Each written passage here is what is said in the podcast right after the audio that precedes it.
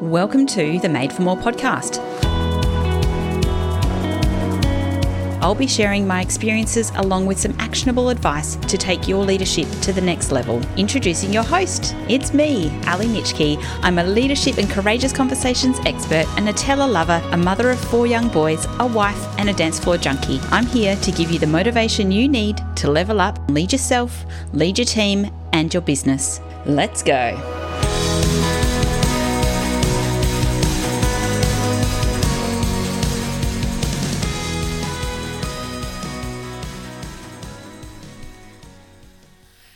Hello, how are you? Today I wanted to talk about something that I am so passionate about, which is called courageous conversations. So, if you've been hanging around for a little while, you may have noticed that I am fairly passionate about courageous conversations. So, I wanted to talk today about what it is, what a courageous conversation looks like, and how you can use them for yourself in your workplace, with your team, with your colleagues, and really unpack the process of having a courageous conversation. So, before we get too far into it, I think what's really important is that we actually unpack what is a courageous conversation. And here at Made for More, we have our own definition of what a courageous conversation actually is.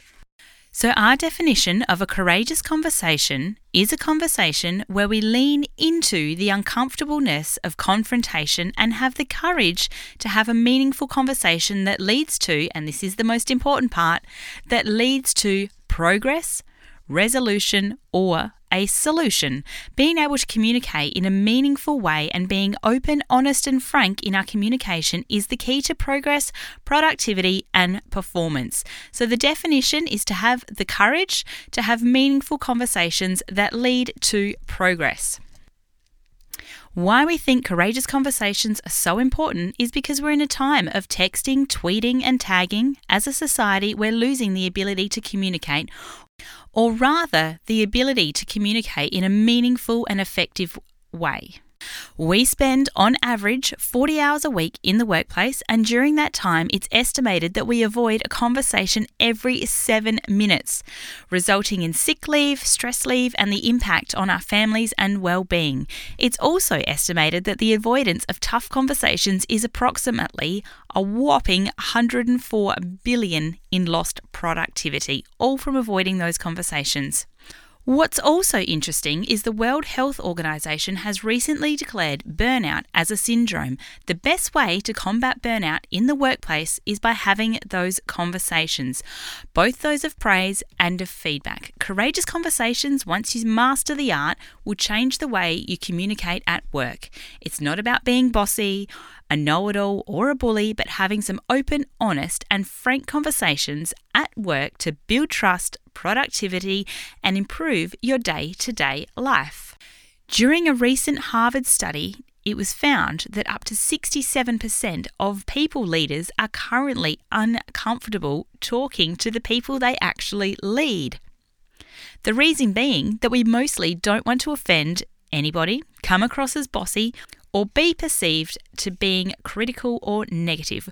We tend to ignore, avoid, or withdraw from needed feedback and coaching, and we often want to raise an issue or speak out our mind but don't want to divide a conversation. We also don't want to make ourselves or others uncomfortable or be the subject of attention or criticism.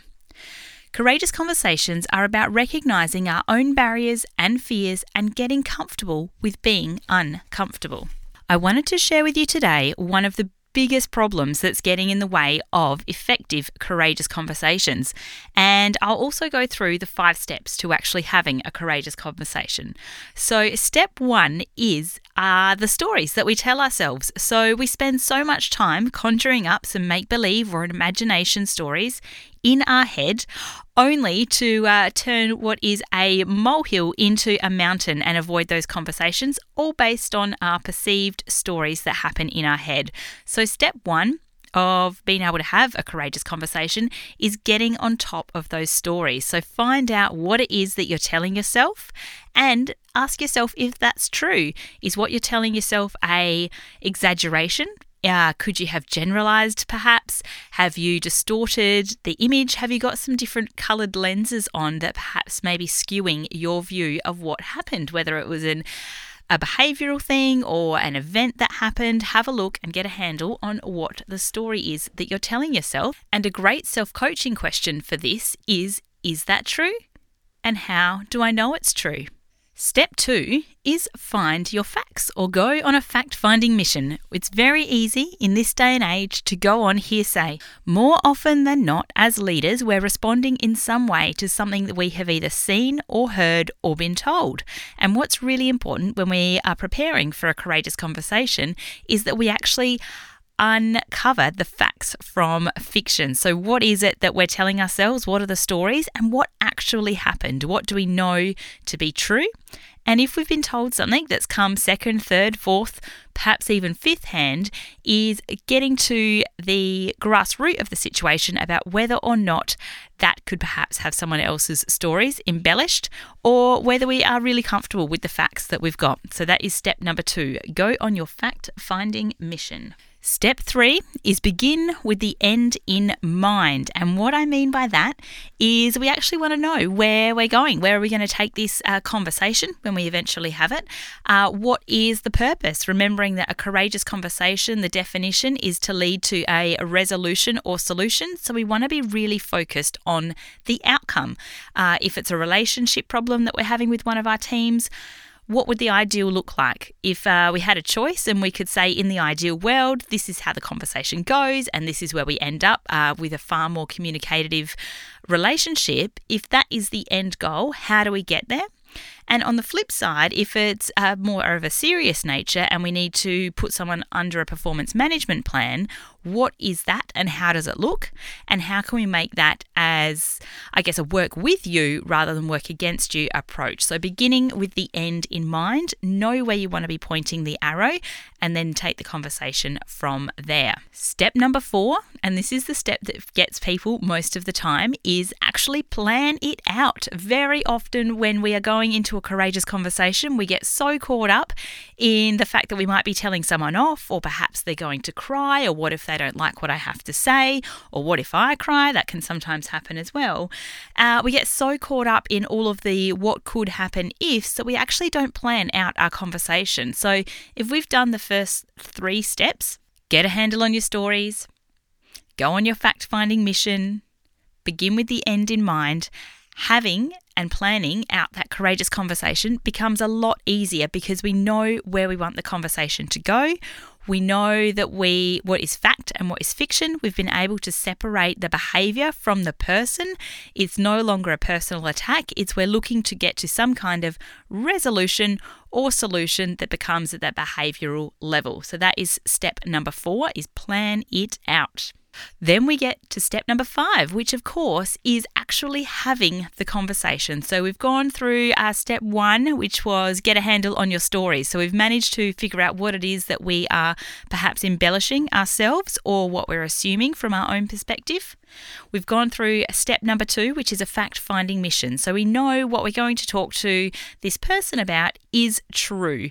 And uh, perhaps we might even get a few more facts during the conversation. I'll talk about that in a sec. Uh, number three is begin with the end in mind. We want to maintain that outcome focus. So, whether it is a resolution, solution, some kind of step forward, we want to be making progress towards a outcome of some variety. Uh, step four, we've done all three steps and therefore we are planning it out. So, where are we going to take this conversation? Where do we need to have this conversation?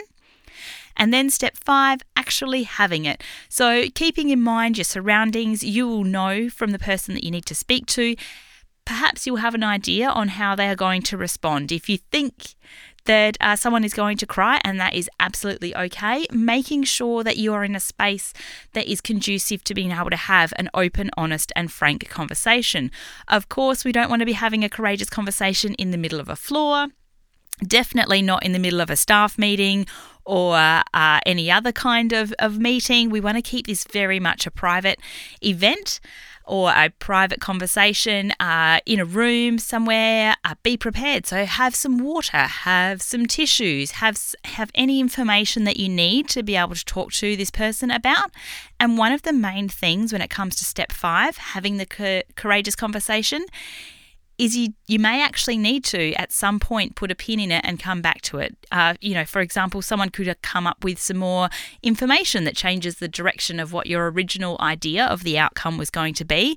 It could be that someone is actually, you know, there's a whole lot going on at home that you didn't realize was happening, and that's what's causing this particular behavior, which of course needs to be addressed uh, separately. And there could be anything that happens. So, keeping in mind when you are having a courageous conversation, it is absolutely okay to uh, stop it and then resume it at some other time. But we want to be continually moving forward and focusing on what our outcome is. One other thing to keep in mind as well is uh, here at Made for More, we are of the belief that everybody deserves a generous assumption. And uh, my friend Sue told me that quite a few years ago, and it's something that I've held with me. So when we are giving someone a generous assumption, we are assuming that they are doing the right thing. And from working with leaders, uh, as a leader myself, I know and you probably know this too, is most people try and do the right thing. No one is usually going into work trying to uh, ruin your day, despite what you may believe sometimes. I assure you that's not their intention. And giving people a generous assumption means that we're assuming that they're going to be trying to do the right thing. So when it comes to talking about some kind of behavior, or action or something that involves a courageous conversation, it could very well be that there is some kind of capability gap there. It could be that there is a knowledge gap. And more often than not, it is because someone is just completely unaware of what it is that they're doing that doesn't either meet the standard or is uh, not in alignment with, with the values. So, to recap, a courageous conversation is a conversation that leads to a progress, resolution, or solution. Uh, five steps are get a hold of your stories, go on a fact finding mission, begin with the end in mind, plan it out, and actually have that courageous conversation. And of course, keeping in mind to always give people a generous assumption that they are doing or trying to do the right thing. If you enjoyed this episode, you can jump onto madeformore.com.au forward slash courage and pick up your copy of the Courageous Conversations Guide. Until next time, eat the frog, get the worm, and be the bird. Thank you so much for joining me today. If you enjoyed this episode on the Made for More podcast, please make sure you subscribe to receive future episodes. And of course, five star reviews are always welcome on the Apple podcast. If you'd like a copy of the show notes or any of the links mentioned today, check out madeformore.com.au forward slash podcast. And of course, if we aren't connected already, you can find me in all the usual places. Ali Nitschke on LinkedIn, ali.madeformore on Facebook and Instagram. I hope you have an awesome week and I'll catch you again soon. Bye bye.